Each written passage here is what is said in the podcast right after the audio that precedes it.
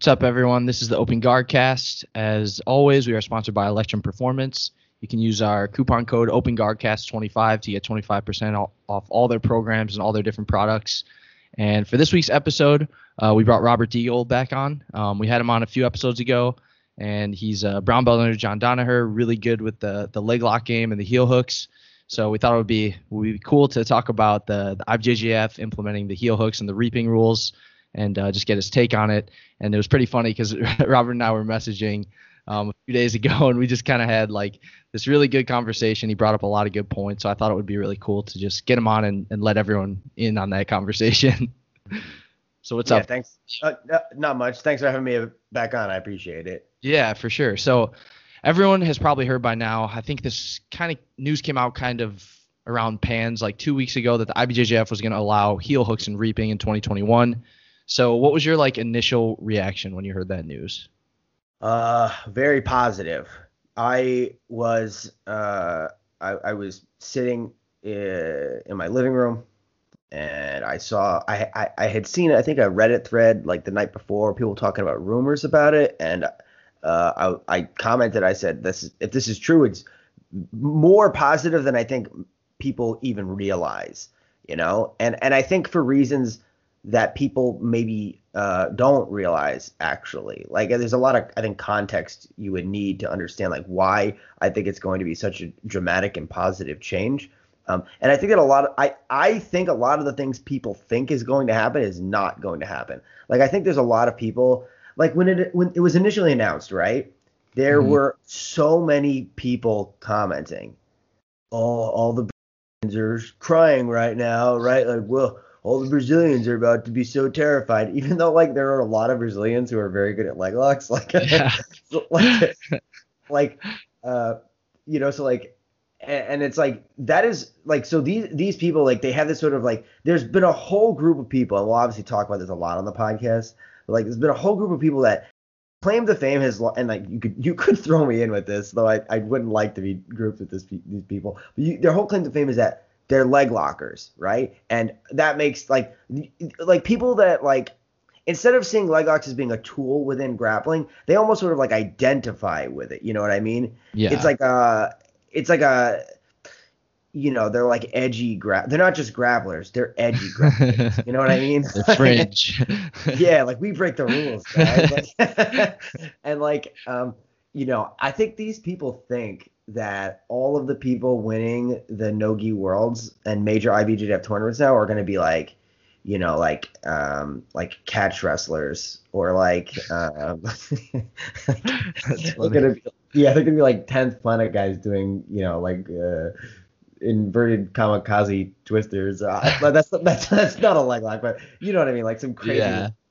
When it's like, it's way more complicated than that. But yeah. So you would say that the common like misconception going around right now is that people who've been practicing leg locks are ahead of the game and they're going to just jump into these IBJJF tournaments and they're going to win. That's what some people think. Yeah. So I mean, like, I want to like give a lot of background context and talk about like definitely what I think is really positive change and some of the misconceptions, I think. So like one of the big mistakes people make with leg locks, and this goes for people who like leg locks and for people who hate leg locks, is they create this sort of like fantastical image around them, which is either super negative or super positive.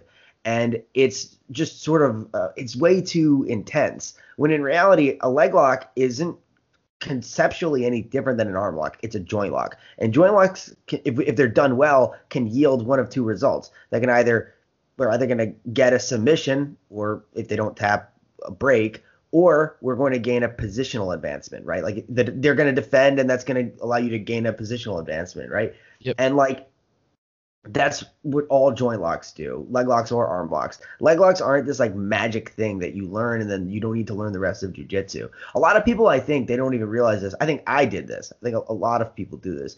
They get really into leg locks because deep down they secretly just don't want to. They don't want to learn other parts of jiu-jitsu, like internally. They're kind of, maybe there's like, I know for myself. I'll speak for myself. I really struggled with guard passing, and I just felt like I was terrible at it. And I think I saw leg locks as this way to like get really good at jiu-jitsu without learning guard passing. And you know, so far in competition, I haven't really I passed like, I think I've gotten 2 guard passes ever. I have like a lot of leg lock wins, but that's something I want to change going forward. But anyway, so I want to just go back a bit and give some context into this. Okay. So like, cause it also has a lot to do with just the IBJJF rule set, generally speaking. Right. Mm-hmm. So for a long time there have been, so you've got like the gi and the no gi community, the athletes that participate, like a lot of athletes cross over. In fact, most, though obviously not all of the best athletes do both. But you know, let's just confine ourselves to a conversation about guys that like stick in just one territory, right? Like guys that focus on IBJJF gi and IBJJF no gi, and guys that are more like no-gi centric and don't really have an interest in IBJJF style tournaments for the most part, right?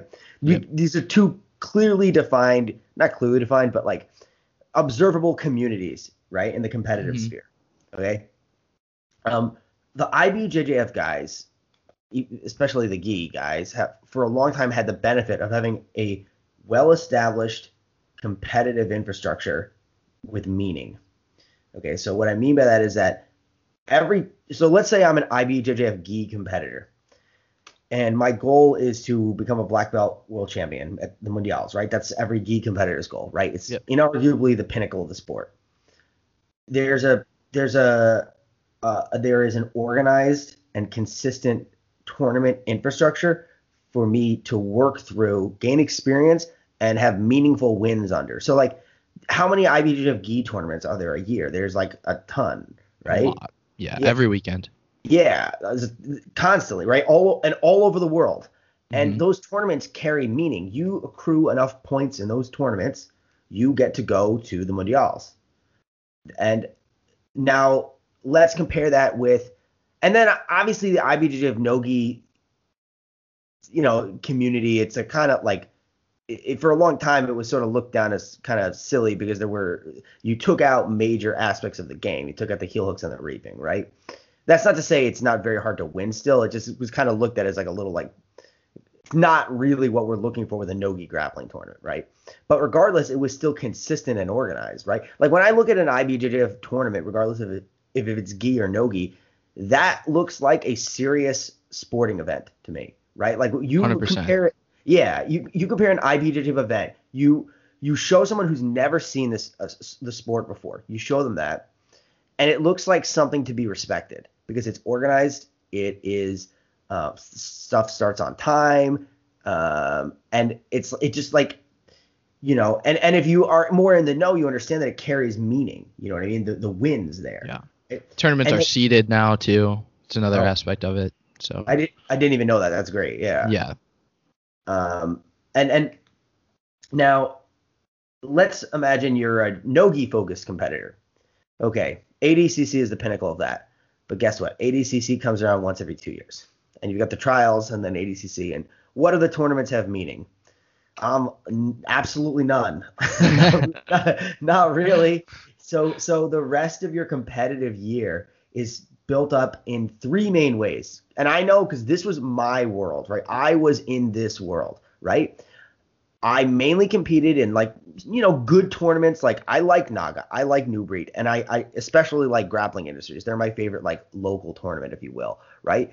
But let's be clear, like you can like the trick is you can actually beat good people in these tournaments, but people will not care because they like it's not the tournament itself isn't meaningful. Like I've beaten good people in these tournaments.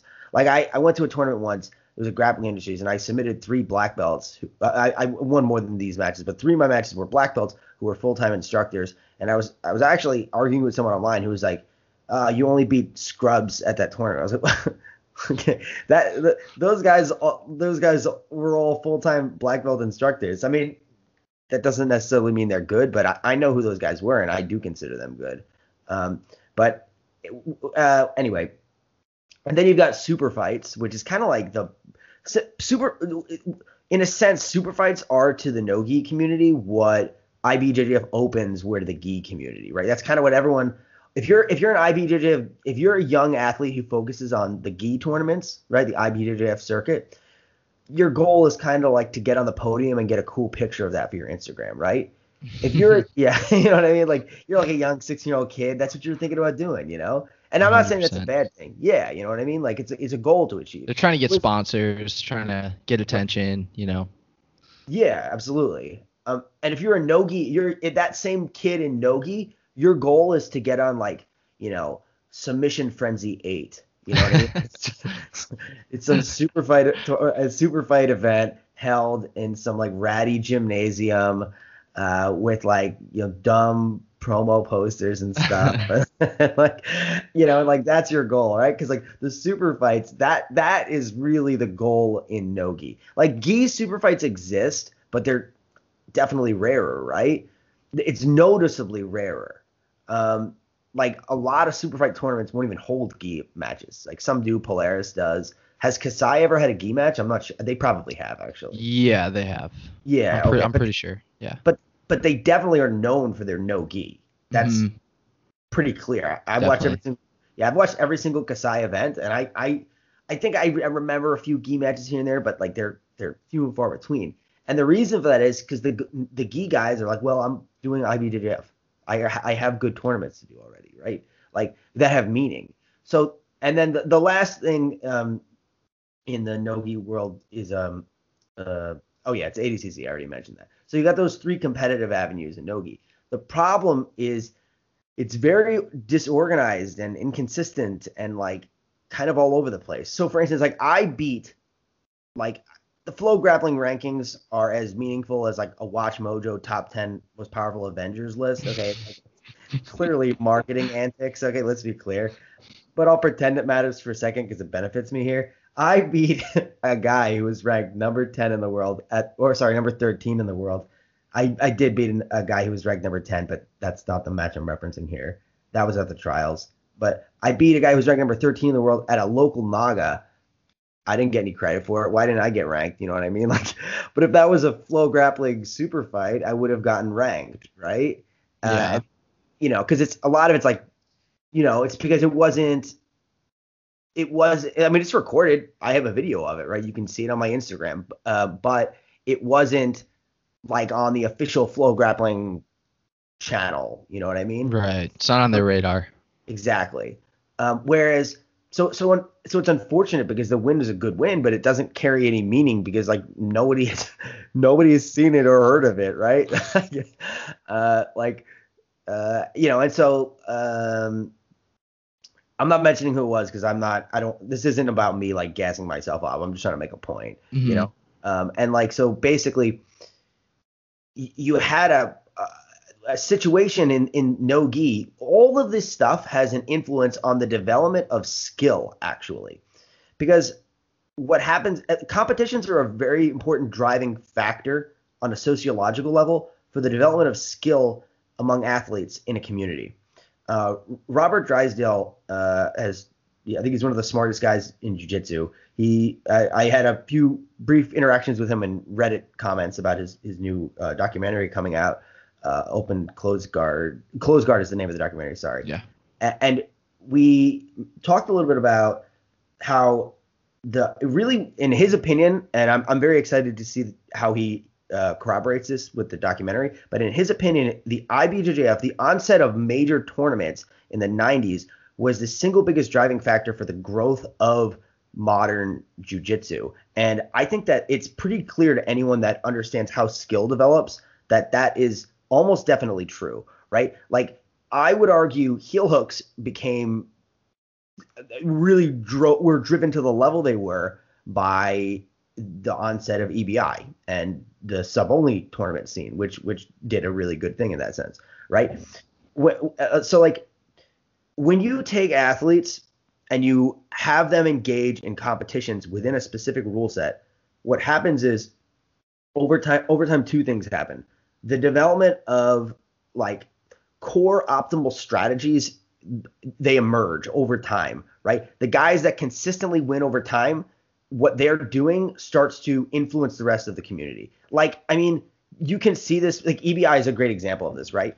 I can give more, honestly, I can give more no-gi examples because I'm just like in that world. It's hard for me to give gi examples. I'm just not educated on it, to be honest. Like, everyone was trying to copy the DDS, rightfully so. That's not a bad thing, right? You see some, you're an idiot. If you see someone doing something that works and you don't try to copy that, you're an idiot, right? If I see someone doing something that is intelligent and makes sense, I'm going to look at what they're doing. I'm going to try to figure it out, and I want to try to do it.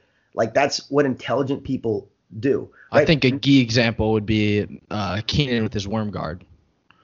He started doing it and using the lapels a lot from bottom position and just making it really difficult for people to pass. And then you saw that kind of trickle down to all the lower belts, and now pretty much everyone's doing it. Okay, well, there you go. So that. Yeah. It's funny. I actually have Keenan's like worm guard instructional, but like I have never studied it. I haven't. I figured someday maybe I'll watch it. Yeah, when you start competing in the gi. Maybe we'll get to this on the podcast. I plan on competing in the gi. Let's definitely get to that. We'll save that for later. Yeah. Yep. There's a specific reason why I want to, actually. But so anyway, just continuing with my line of thought. Okay, so you've got a competitive community with a specific agreed upon rule set that we use to determine like who's the best, right? That's going to drive skill in a certain direction over time, right? In the gi, there's one single agreed upon rule set. In no-gi, because it's so fractured, you just have so much random variance. And what happens is you get more of like it becomes more like tribalistic and like weird almost. Like you get the guys that are like hashtag leg locks for life. You get, which it's like, I love leg locks, let's make no mistake, but like to kind of turn it into like a thing about your personal identity, I think is so weird. It's like, it's a move, you know what I mean? Like, and you know, and then there's people that are the opposite that are like, just leg locks are the most terrifying thing ever, we should never do them, right? Both sides are making a mistake there.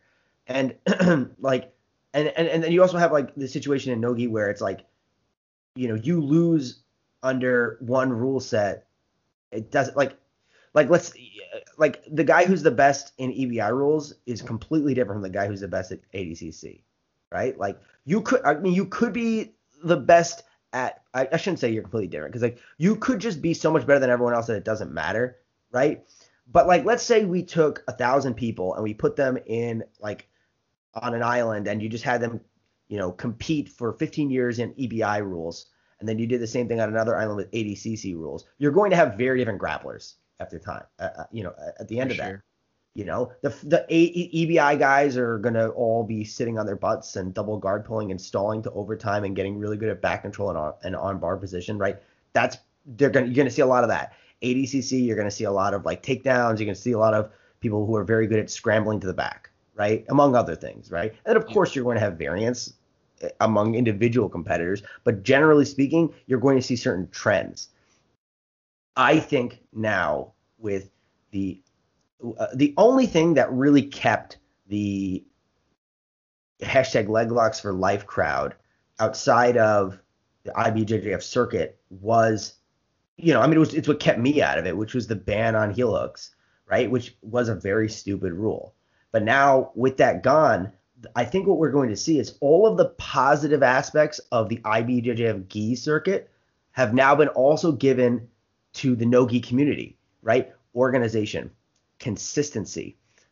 Like a common criticism I have levied against me is that I have not consistently enough faced good opposition. I don't actually think that's true. I think I've gone against a lot of very good people, and I can show it. I have the videos and stuff.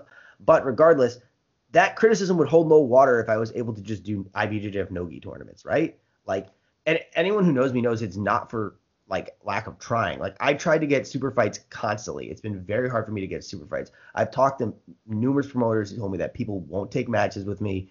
Like, I'm too high risk, low reward, right? Like, I get it. Like, what the fuck have I won, right? Like, I've beaten good people, but I'm not like a big enough name that the risk isn't worth it for a lot of these guys, right? I don't like call outs. I've done like 2 call outs ever and they didn't about anything, so I stopped. Yeah. But like so now what we're gonna have is a tournament circuit where the best are consistently going to be facing what I hope. I hope everyone just comes together and says, fuck it, we're doing IBJJF tournaments now. Like, this is where we can determine who's the best. Everyone can just sign up. I mean, it's just the best tournament series by fucking far. It's even, and I'll say this, and I'm going to ruffle some feathers, it's better than ADCC, guys. It's way better than ADCC, okay? I'm sorry. I know ADCC is the Olympics of grappling. I love ADCC, but IBJJF is better. I don't like the invites. I think it makes for a lot of, like, gimmicky stupidity. It kind of detracts from the merit-based nature of it, and I don't like – honestly, the trial system, it's not organized enough. Yeah, I did want to touch on this because this is something we spoke about in our messages, was just that the IBJJF has all these consistent events throughout the years. It gives people practice in that rule set. ADCC has, you know, a few regional events or whatever you would want to call them, but they're not very consistent. It doesn't seem like they're run by the same people. They're not. Yeah, the quality is not the same as the ADCC Worlds. So do you want to touch on that a little bit too? Yeah, so you have to understand. I mean, I don't even really understand, and I've done a ton of research, tried to figure it out, how ADCC works on, like, a top brass level. I don't think anyone really knows. Like, they're a very mysterious organization. And the quality of the tournaments varies very dramatically. So ADCC Europe, they tend to be very professional looking, very good looking, right? And then there's, like, you know, I don't want to name, like, bad ones because, like, I might meet these people and stuff, but, like, there's some that you're like, oh my god. There's only a few. Yeah. So you probably, by the process of elimination, figure it out. Right. It's not Europe. But, like, yeah, it's like, I just think when you look at these events, it's like, it looks terrible. It looks like it just doesn't look like a well-run tournament. And that's not to say, I mean, I wasn't there. Maybe it was, right? But, like, I am going through right now all of the old ADCC trials, trying to find as many matches as I can. I'm very interested in, because, like, even though I think that IBJJF Nogi tournament series is in some ways better than ADCC, let's be clear, for a long time ADCC was the premier Nogi organization with actual meaning. So, like, it's very important to the history of our sport. So I've been going back and watching everything, and a lot of these events, they just look very, like, amateur, you know? And then, but you look at it, you're like, some of them are fucking awesome. Like, okay, I'll give a specific example. The 2015 Sao Paulo, Brazil, South American trials. Actually, this is a really good example of the problem with the trial system. That trials was fucking awesome. Okay, this is a fucking ridiculous fact. There were two trials leading up to the 2015. There were two South American trials leading up to the 2015 World Championship for ADCC, okay? Mm-hmm. There were, in many cycles, there have only been one South American trial. Okay, so for instance, there have been 12 Asian and Oceania trials and 12 South American trials, but the Asian and Oceania trials started in 2008, whereas the Brazil trials or the South American trials started in 2003. That's because the regional organizations are, I don't know who decides how many trials get put in each region. I really don't know. But you can see that, I mean, the regional organizations are running the trials, so maybe they're not doing a good job. Like, I'm not sure. Whereas the Asian and Oceania region, usually there's been one major fuck up in Kazakhstan, if anyone remembers that, but usually always has two trials, and they do a good job. Mm-hmm. Okay, so the one year for 2015, there were two South American trials. They were within the same 2 weeks. Think about that. It's just insane. And like, and what's ridiculous about this is that region, there have only been 12 people to ever win the trials and then win gold at the World Championships. That region, South America, has produced 10 of them. Okay. Was it maybe like Rio and Sao Paulo or something like that? Yeah, they did Sao Paulo and then they did Rio the next week. Next fucking week. And out of those it's ridiculous. And then out of those two trials, you got three ADCC gold medalists. Davi Ramos, Claudio Calasans, and I forget who the third was, but there was a third. And it's just like, what are we doing, guys? Like, this is the most dominant region. And if it was pure merit, they would always have two trials. They should always have. It is inexcusable to me that the lowest performing regions, Europe and Asia, almost always get two trials. Europe has always had two trials. Okay. Europe and North America have had the same amount of trials, 16. They've had the most. But Europe and Asia are the two lowest performing regions, but they all have way more trials than South America, which is the highest performing region, which has like the least amount. So if you're a Brazilian athlete, it's fucking hard to get – you're better off trying to get an invite for the most part, right? Like and like that's, I think, not what – it's not what we want, right? Like whereas with IBJJF tournaments, you could correct me for the Mundials. I don't know as much, right? It's just about accruing points, right? You accrue points and then you go, yeah, right? You just need points. It doesn't matter about your nationality. What tournaments you got the points at doesn't matter. Yeah, I think that's way better. I think that's way, way better. And like it's purely merit-based. It's only about merit. It doesn't – there's no like, you know, like like Dylan Danis getting an invite and then not doing it because his girlfriend broke up with him, right? Like that's an invite that could have gone to like somebody who like – I don't know. It's like it hurts my heart to hear stuff like that because people want to do it so bad and then like yeah. It's just kind of like a – not great way of doing it, you know, and like, you know, whereas with the IBJJF, it's pure merit based. It's pure merit based, and it constantly takes the best guys and throws them against each other. And what that does is over time, people develop skill, they grow, the meta develops, right? What I hope we see happen now with the IBJJF allowing heel hooks and reaping is I hope that we see a dissolution of the division in the no-gi community, okay, among the guys that are like, you know, like the people that continue to say stuff like, I'm more of a sub-only grappler, that's why I lost. I hope people can start to see this more and more as just an excuse, okay? Because before you could say, and I think this is actually a valid criticism, you could say, well, I would have won if heel hooks were present, right? Yes, probably. I did one IBJJF no-gi tournament, ever, and I got DQ'd in 10 seconds. I did not know knee bars were illegal. I was a purple belt. Oh wow. That's funny. Yeah, not funny for you. I'm sorry. Well, it's just funny looking back on it. It's hilarious. No, I'm not mad about it whatsoever. It's absolutely hilarious. I went back to Henzo's and I was like so ashamed. I thought Danaher was. I got a knee bar in my first match. Yeah. Well, I thought Danaher was going to be like kind of like disappointed, like, oh, you're an idiot, you know the rule set.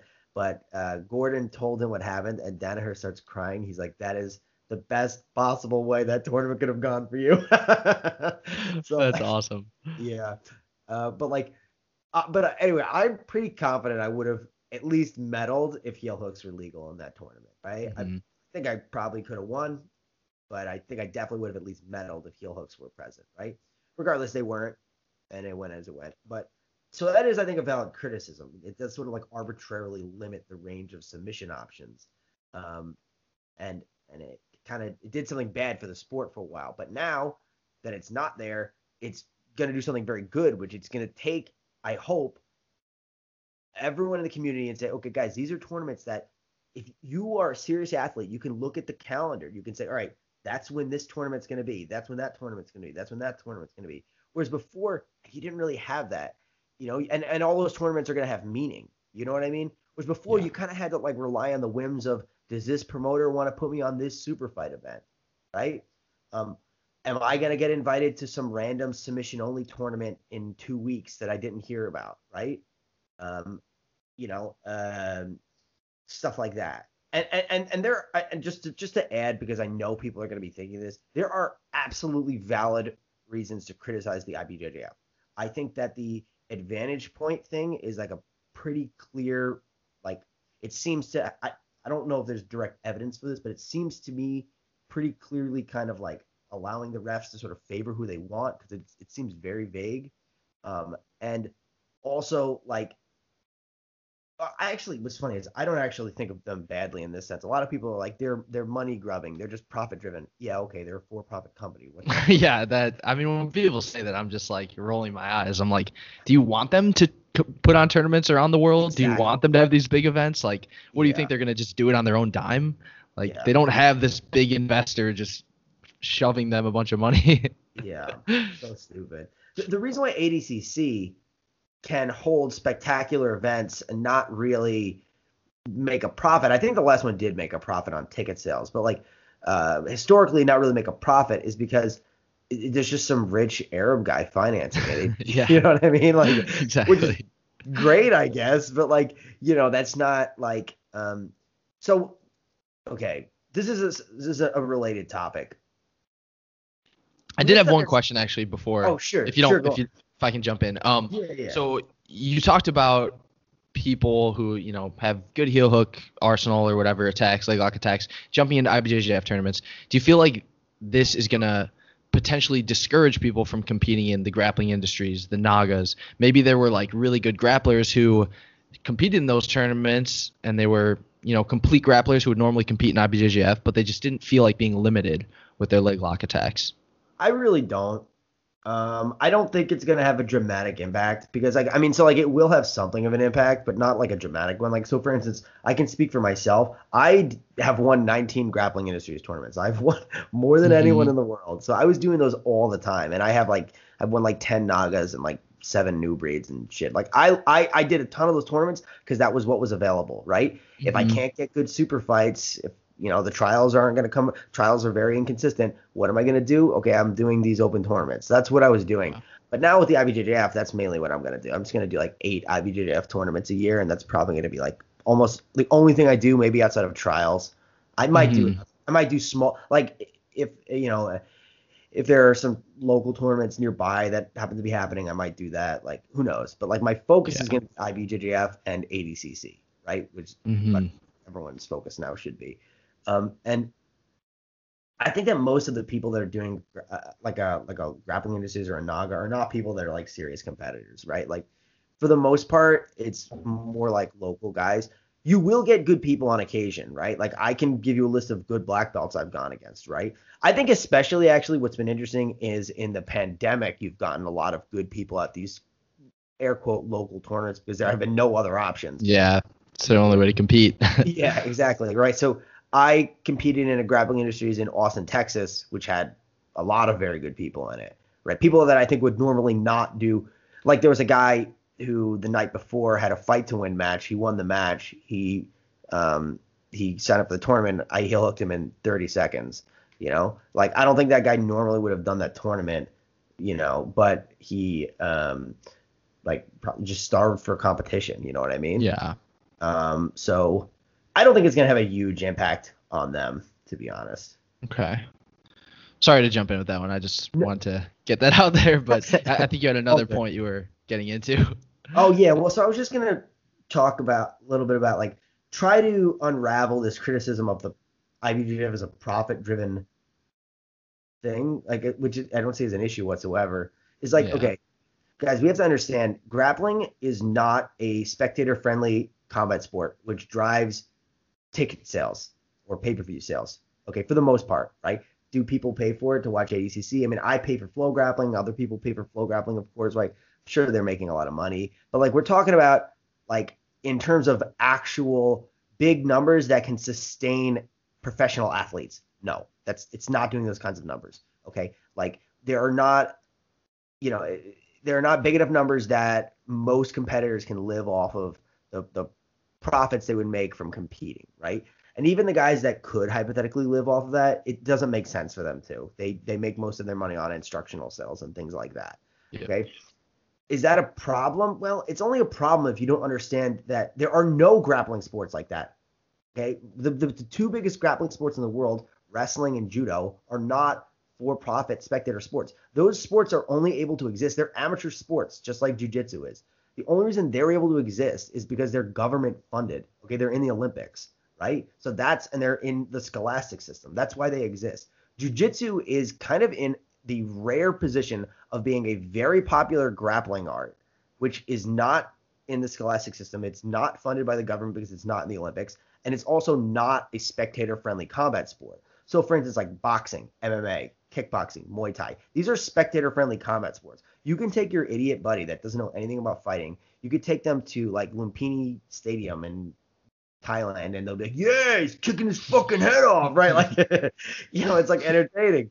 You take him to an IBJJF tournament and you're like, look, check out what he's doing with De La Hiva there. Look at that. And he's like, this is fucking stupid. And like, to be honest, like, I don't, like, I love grappling, but like, I understand how if you don't really have the time to really dive deep on it, it is fucking weird and boring. And like, think about this. In striking sports, you never have to pitch it to anyone. Actually, guys, grappling is super not gay and very cool, right? Like, and like, I agree that is the case, but like, the fact that we have to pitch that demonstrates something to us about the fact that it's not really great for generating revenue in terms of ticket sales. Okay, yeah. So if jiu-jitsu is not in the position where it can rely on government funding, and it's not in a position where it can drive ticket sales, well, our choice is like, are we going to try to make it drive ticket sales, or are we going to charge people to compete? And the IBJJF obviously charges people to compete. And what you get for that is you basically get the competitors as a stand-in for government funding, okay? Which means the tournament is able to be driven by merit, and it's not about trying to drive ticket sales. Whereas in the Nogi community for a long time, they kind of tried to copy the MMA model, right? You have this sort of like the super fight is – think about the term super fight. The term super fight originated from like tournament organizers who would put together one major – like there'd be the tournament and then you'd have, but there's also these two OG black belts are going to have a match, so it's a super fight, right? That came – think about how the term super fight has been watered down. Now like two blue belts having a match on Fight to Win is a super fight. It's just a match, you know what I mean? But like, we call it a super fight. It's like, and like, it's dude, they're all super fight champions. I don't know what you're talking about. Yeah, like, yeah, I don't even like. Anyway, it doesn't matter. Like, the point I'm getting at is it's like it's a very clear attempt to emulate the MMA model or like the striking combat sports model, and it's like, you know, Godspeed. I hope I'm wrong. It'd be really cool if I'm wrong. It'd be so fucking sick if like the best grapplers were making like Habib and Justin Gaethje just happened, and like my brothers that don't train were like super excited about it and stuff, right? They're never gonna be like, bro, you see who just won ADCC? Oh. Like, it's never gonna happen. I hope I'm wrong. It would be fucking awesome if I was, but I don't think I am. And so the question is, okay, if that's an unrealistic goal. And I even think pursuing that too heavily damages jiu-jitsu, because like let me give you an example. There's like so much gimmickry that happens. Like did you see that Third Coast Grappling like with the Kids Royal Rumble? The Kids Royal Rumble, and then also like the mom and the husband and wife that went against the other husband and wife, and it's like, it's like, I feel like they have to change the rules a lot to try and make it exciting or flashy, and I agree with you. Right, so that's a circus act, right? And like, that's fine. Circus acts and freak shows are fine, but I'm interested in engaging in a serious merit-based sport, not in like, you know, circus foolishness, right? I mean, that's just how I see it. And like, I don't want to have to engage in circus act foolishness if I don't have to, right?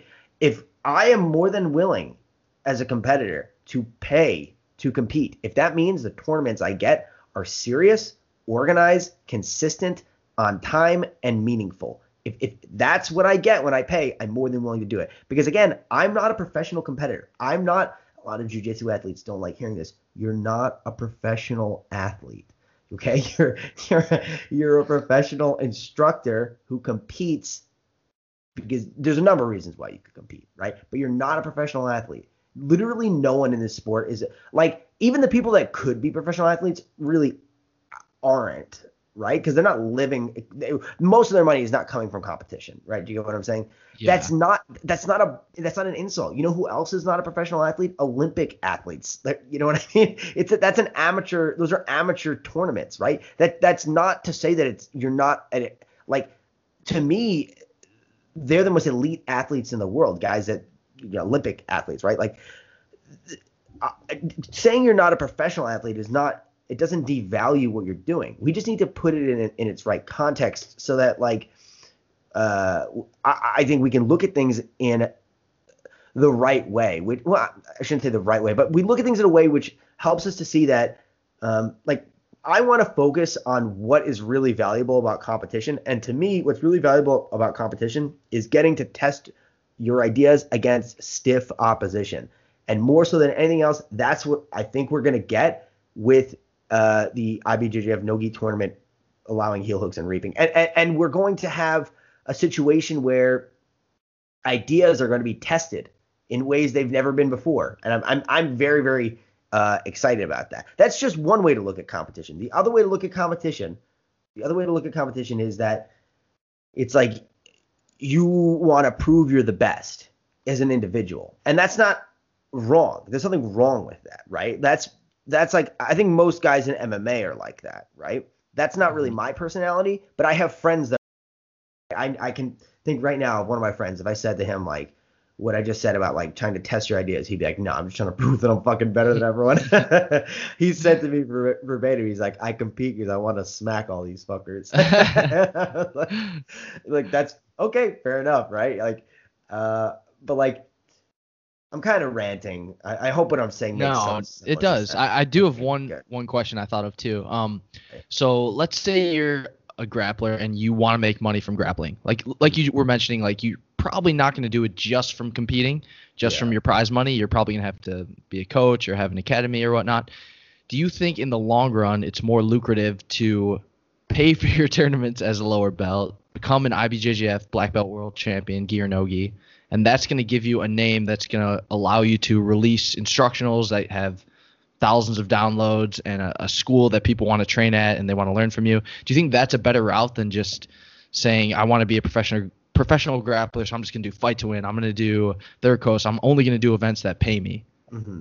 Yeah, 100%. In the long run, that's what you should do. Like, so for instance, like I had a conversation with a friend once where, like, I've been paid to compete. The most I've ever made I won a tournament where I got $1,000 once, right? That's great. I'm not gonna turn that down. Like, I was very happy to get that, right? But guess what? That's not paying my rent. You know what I mean? Yeah. Like, that's nice. Month's rent. Yeah, that's nice, but it's not getting me by. Now, the trick is like, and that's because I won. I beat 4 other guys to get there. So, because you could say to me, but what if you did that every weekend? Okay, so you better win every weekend then, right? Like, yeah, but in the long run, you're way better off focusing on building your brand.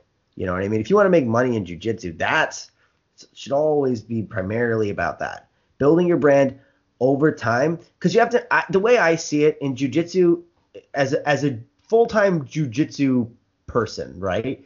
Your profession primarily is an instructor, okay?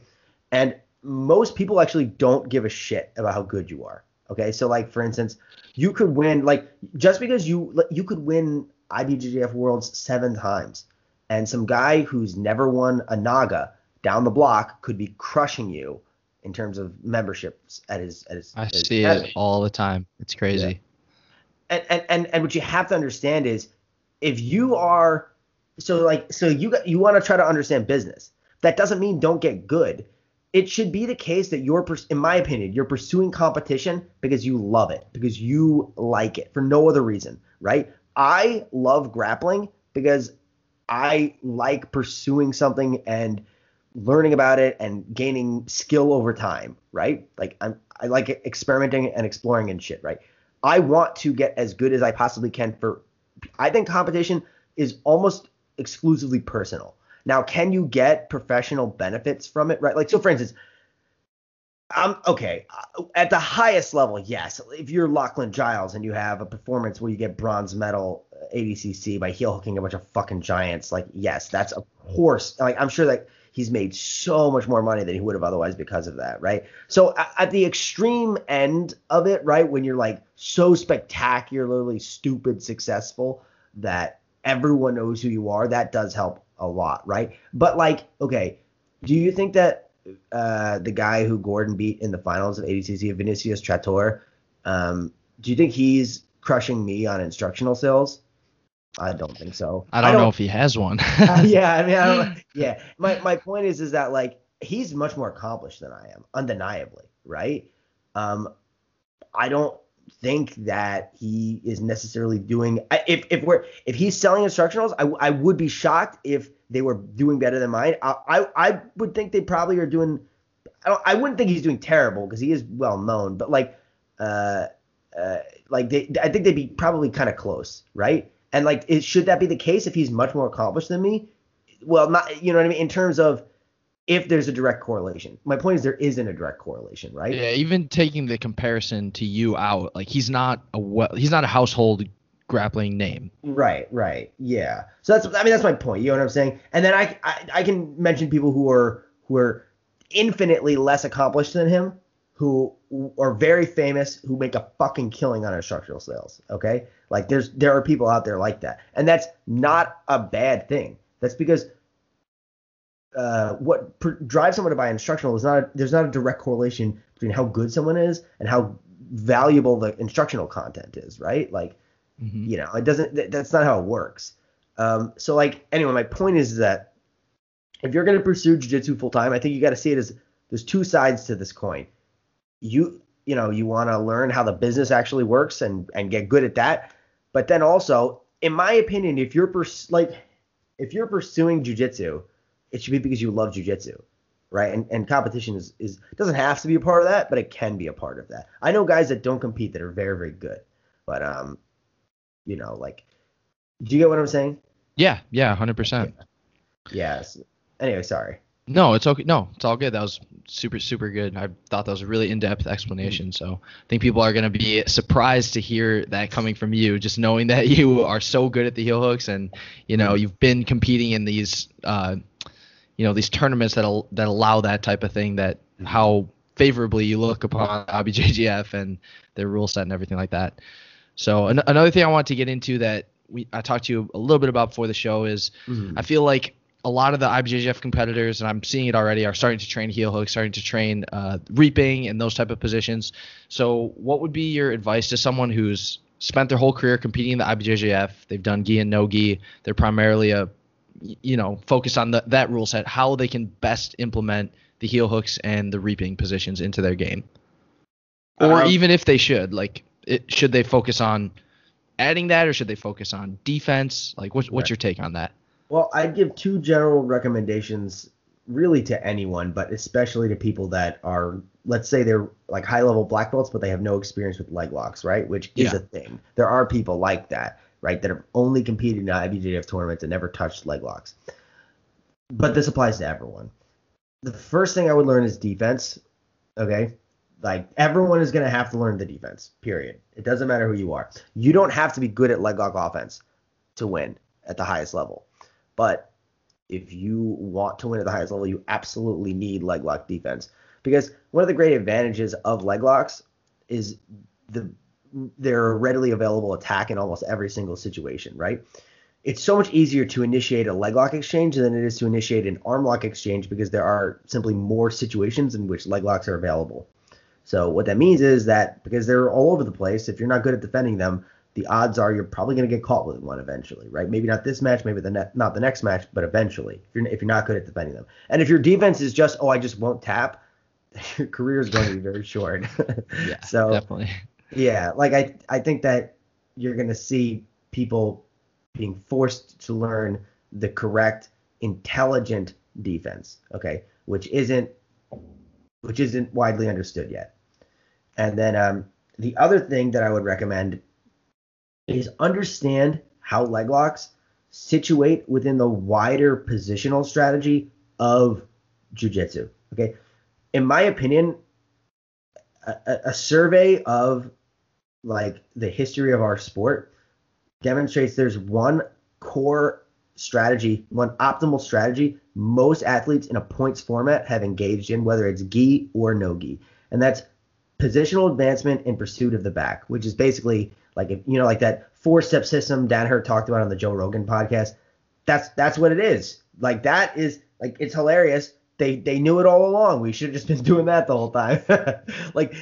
They put someone on his back, get past his legs, get to his back, right? That is the best guys, that's mainly what they're doing. Now, where do leg locks situate into that? Well, they situate into it in the same way that arm locks situate into it, right? Joint locks are useful towards that strategy in two chief ways. Let's pretend right now we're going against somebody who refuses to tap no matter what.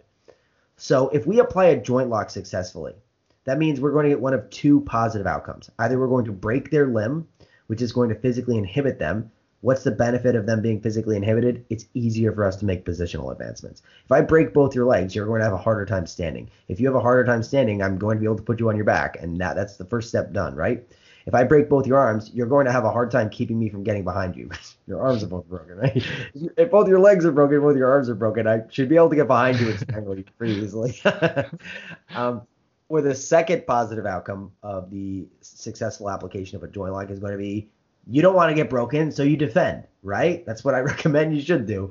And if you defend against an arm lock or a leg lock, there's certain defensive reactions that produces, which enable us to make positional advancements. So, for instance, I think there are more than these, but these I think are the two most common you see. So with leg locks, the most common defensive reaction is the guy will put his hips to the mat. Okay, the guy will throw his own hips to the mat. So in order to not get leg locked, they go down to the mat, and there are mechanical reasons for that. And for an arm lock, usually the guy will not always. It's a little more varied, but probably the most common defensive reaction is you see the guy grab his hands together, right? Someone gets a Kimura or they go for a straight arm lock. What's the guy gonna do? Oftentimes they grab their hands, right? And when that happens, if your hands are connected, how can you stop me from getting behind you? It's much, much harder, right? So when you look at leg locks in this wider context as being, it's a piece of the puzzle. And the puzzle is, like, that's not to say, like, look, if I'm grappling somebody and my mindset is put him on his hips, get behind him, but then the opportunity for a heel hook presents itself, I'll absolutely take it. Of course I will. You're an idiot if you don't, right? Like, my game is very much centered around heel hooks. I love heel hooks, and that's never going to change. That's not going anywhere. It's just that we need to be clear. We need to understand when we're looking for that heel hook. If we imagine a scenario where the guys just simply going to refuse to tap, which there are people like that, you breaking his leg will not win you the match, okay? And if you go after the leg locks and you only think about breaking his leg, you miss opportunities to positionally advance, right? You've got to have a plan for when the leg lock itself is not enough to get you the tap, because there will be times when that's the case. The next step, get on top. Right. And so I think that if leg locks are taught this way, because like the way leg locks, I think, Danaher's commentary on that podcast about why leg locks are so shunned is very accurate, which is that a lot of people look at them as a failure of that core optimal strategy I described. Right. And sometimes it is, I think early in my career, I sort of used it as like a crutch. I beat a lot of people. I don't think I really maybe air quote should have, because I was super obsessed with leg locks because I was like, I didn't want to have to learn guard passing. You know what I mean? It was intimidating to me. So I used it as this sort of arbitrary, artificial crutch where I was like, I should have been learning everything, but I just sort of relied on this, and that's bad. We should not, as coaches, we don't want to encourage that. That's not a good thing. It's limiting our grapplers. However, that doesn't mean that you shouldn't learn them, because if you situate it within the wider context of the strategy of positional advancement, it's unbelievably beneficial. I initially got into leg locks. I was at one point primarily a gi competitor. Okay. I initially got into leg locks because I was training and I was very good at the time at like triangles, and I played a lot of like spider guard type stuff, right? I looked for some spider guard stuff like that, and like. But in Nogi, if they stood up, I felt like I could still work with that, right? But in Nogi, when they stood up, I was like, I have fucking nothing. I have nothing here. So I started to ask, like, okay, what could the next step be? And I that was actually what initially got me into leg locks. I started to think, okay, they're standing up on me. Okay, I could chase the leg lock here, or I'd rather the next thing available. The legs are available, so I would go for that, right? And that's, I think, the start of the right direction. I just went too deep. Not too deep, because like it's not like you can never get too good at something, right? It's just rather that I neglected other areas, which I shouldn't have been. And like that's that's what I hope to see happen with leg locks. This dissolution of leg locks is being kind of seen as this like fantastical, exotic thing. You know, guys that shit on it too hard or guys that love it too much. Now it's just a part of jiu-jitsu, right? Like there's a reason why there's like 30 Instagram pages for leg lock content, but are there any arm lock pages? I don't know of any. There's a lapel guard page. Oh, okay. There you go. That's fair enough. But like, you get what I'm saying though, right? Yeah, for like, sure. The intense memification of leg locks is a symptom of like a bizarre community fixation on these things. It's almost like, okay, it's funny. If you go into, this is going to sound very off topic, but I swear it's related. Have you ever seen that Pornhub map of the world of like top searches in every area? It's whatever is taboo in every area. That's what's most searched. So like countries where like homosexuality is illegal, like gay porn is the most searched shit there. Oh my God. Like in the deep south of the US, interracial is the most common search term, right? Where like that's like, you know, like racist people in the south like frown upon that and stuff, right? So like with leg locks, I feel like it almost has been like that, right? Where like you have like, because it was shitted on for so long, you had this overreaction where people were like, actually leg locks are the sickest shit of all time. So like, you know, it's like, all right, let's meet. I want to meet in the middle. I want to meet in the middle and just sort of like, you know, calibrate things back to normal. And I hope that that's what can happen now with the IBJJF Nogi tournaments. You know what I mean? Yeah, absolutely. So I think another thing that we kind of have to touch on is your opinion on how you think this will impact who the champions are in each division. Do you feel like they're going to be overtaken? Do you feel like they're going to be able to seamlessly add these techniques and these positions and keep their top spots? Like, what's your opinion on that? Yeah, all the Brazilians are going to lose. It's only going to be Americans, and it's only going to be people who train only Nogi. No, it's I don't even think it's going to change that much. Like, we're going to see the change happen. The top guys are like the guys who are winning the world's level. I don't like right now the black belts. I don't think that's going to look very different.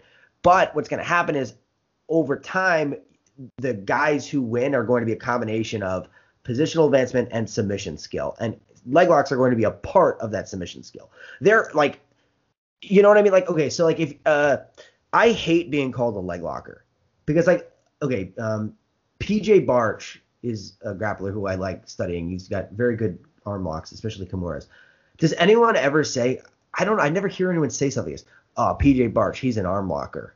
No, just say he's good at arm locks, right? Yeah. Why is it a part of who you are as a person? You know, like it's like assigned to you as like an identity trait, right? Like, and I think that you, like I said before, you're going to see leg locks just sort of being a normal thing now. And I think that what you're going to see is 5 years from now, I think the current crop of champions will not look that different. I think a lot of the same guys are going to win.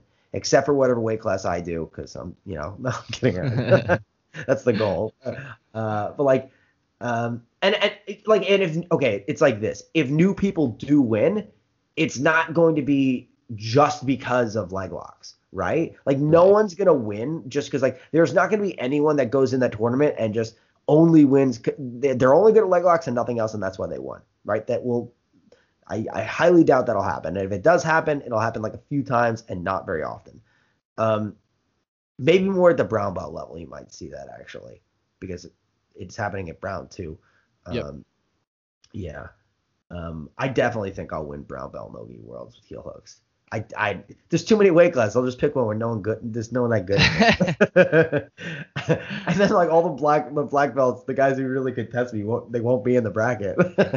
So like, yeah, I think brown belt Nogi worlds I should definitely win.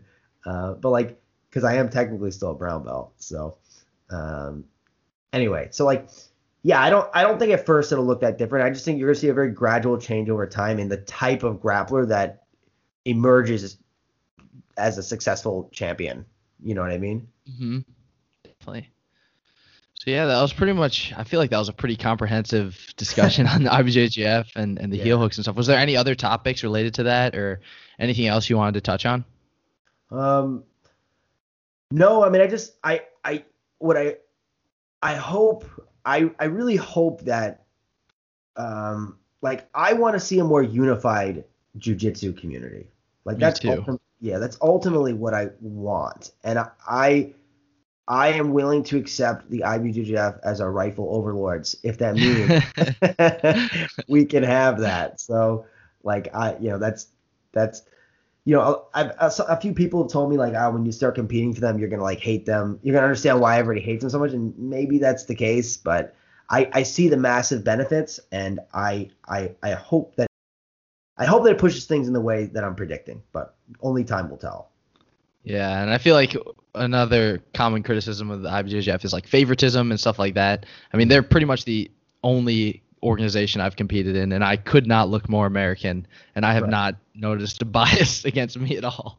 Right. So I don't. Hopefully that doesn't deter anyone from competing who maybe wasn't competing before because of the heel hooks. Yeah. Yeah, everybody says that. Everybody says the bias is there, but like, and I even said it because I hear it so often, but I guess I don't really have any hard evidence to demonstrate it. Yeah. Yeah. Yeah. I don't personally, I don't see it, and I watch a lot of IBJJF competitions, but who knows? I mean, I'm sure there's examples where it did happen. Yeah. Hopefully, they've become less frequent. Well, a theory, maybe a last thing I'll leave this with to piss off any American nogi guys I haven't already pissed off.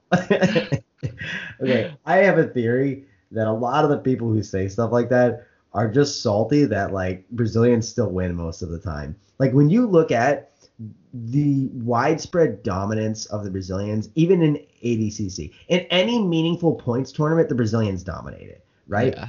And then there are historical reasons for that. Like, I mentioned, for instance, that there were 12 men to win the ADCC trials and then win the world championship. And 10 of them were from the South American trials. Well, of the two that won the North American trials, no European or Asian guys ever won after winning the trials. Of the two that won the North American trials and then won the worlds, one of them was Brazilian, Pablo Popovich. There's only been one American to ever win. There's only been one person who's not Brazilian to ever win the trials and then win the world championships. It was Dean Lister in 2003. That was 17 fucking years ago. So like, yeah, like, and like if you look at the medal count, the Brazilians very clearly dominate, and ADCC allows heel hooks. So this idea that like, if you allow, I mean, that's really all you need to look at. If the idea that if you allow heel hooks, Brazilians just start losing left and right is not true, because they're not, right? Like,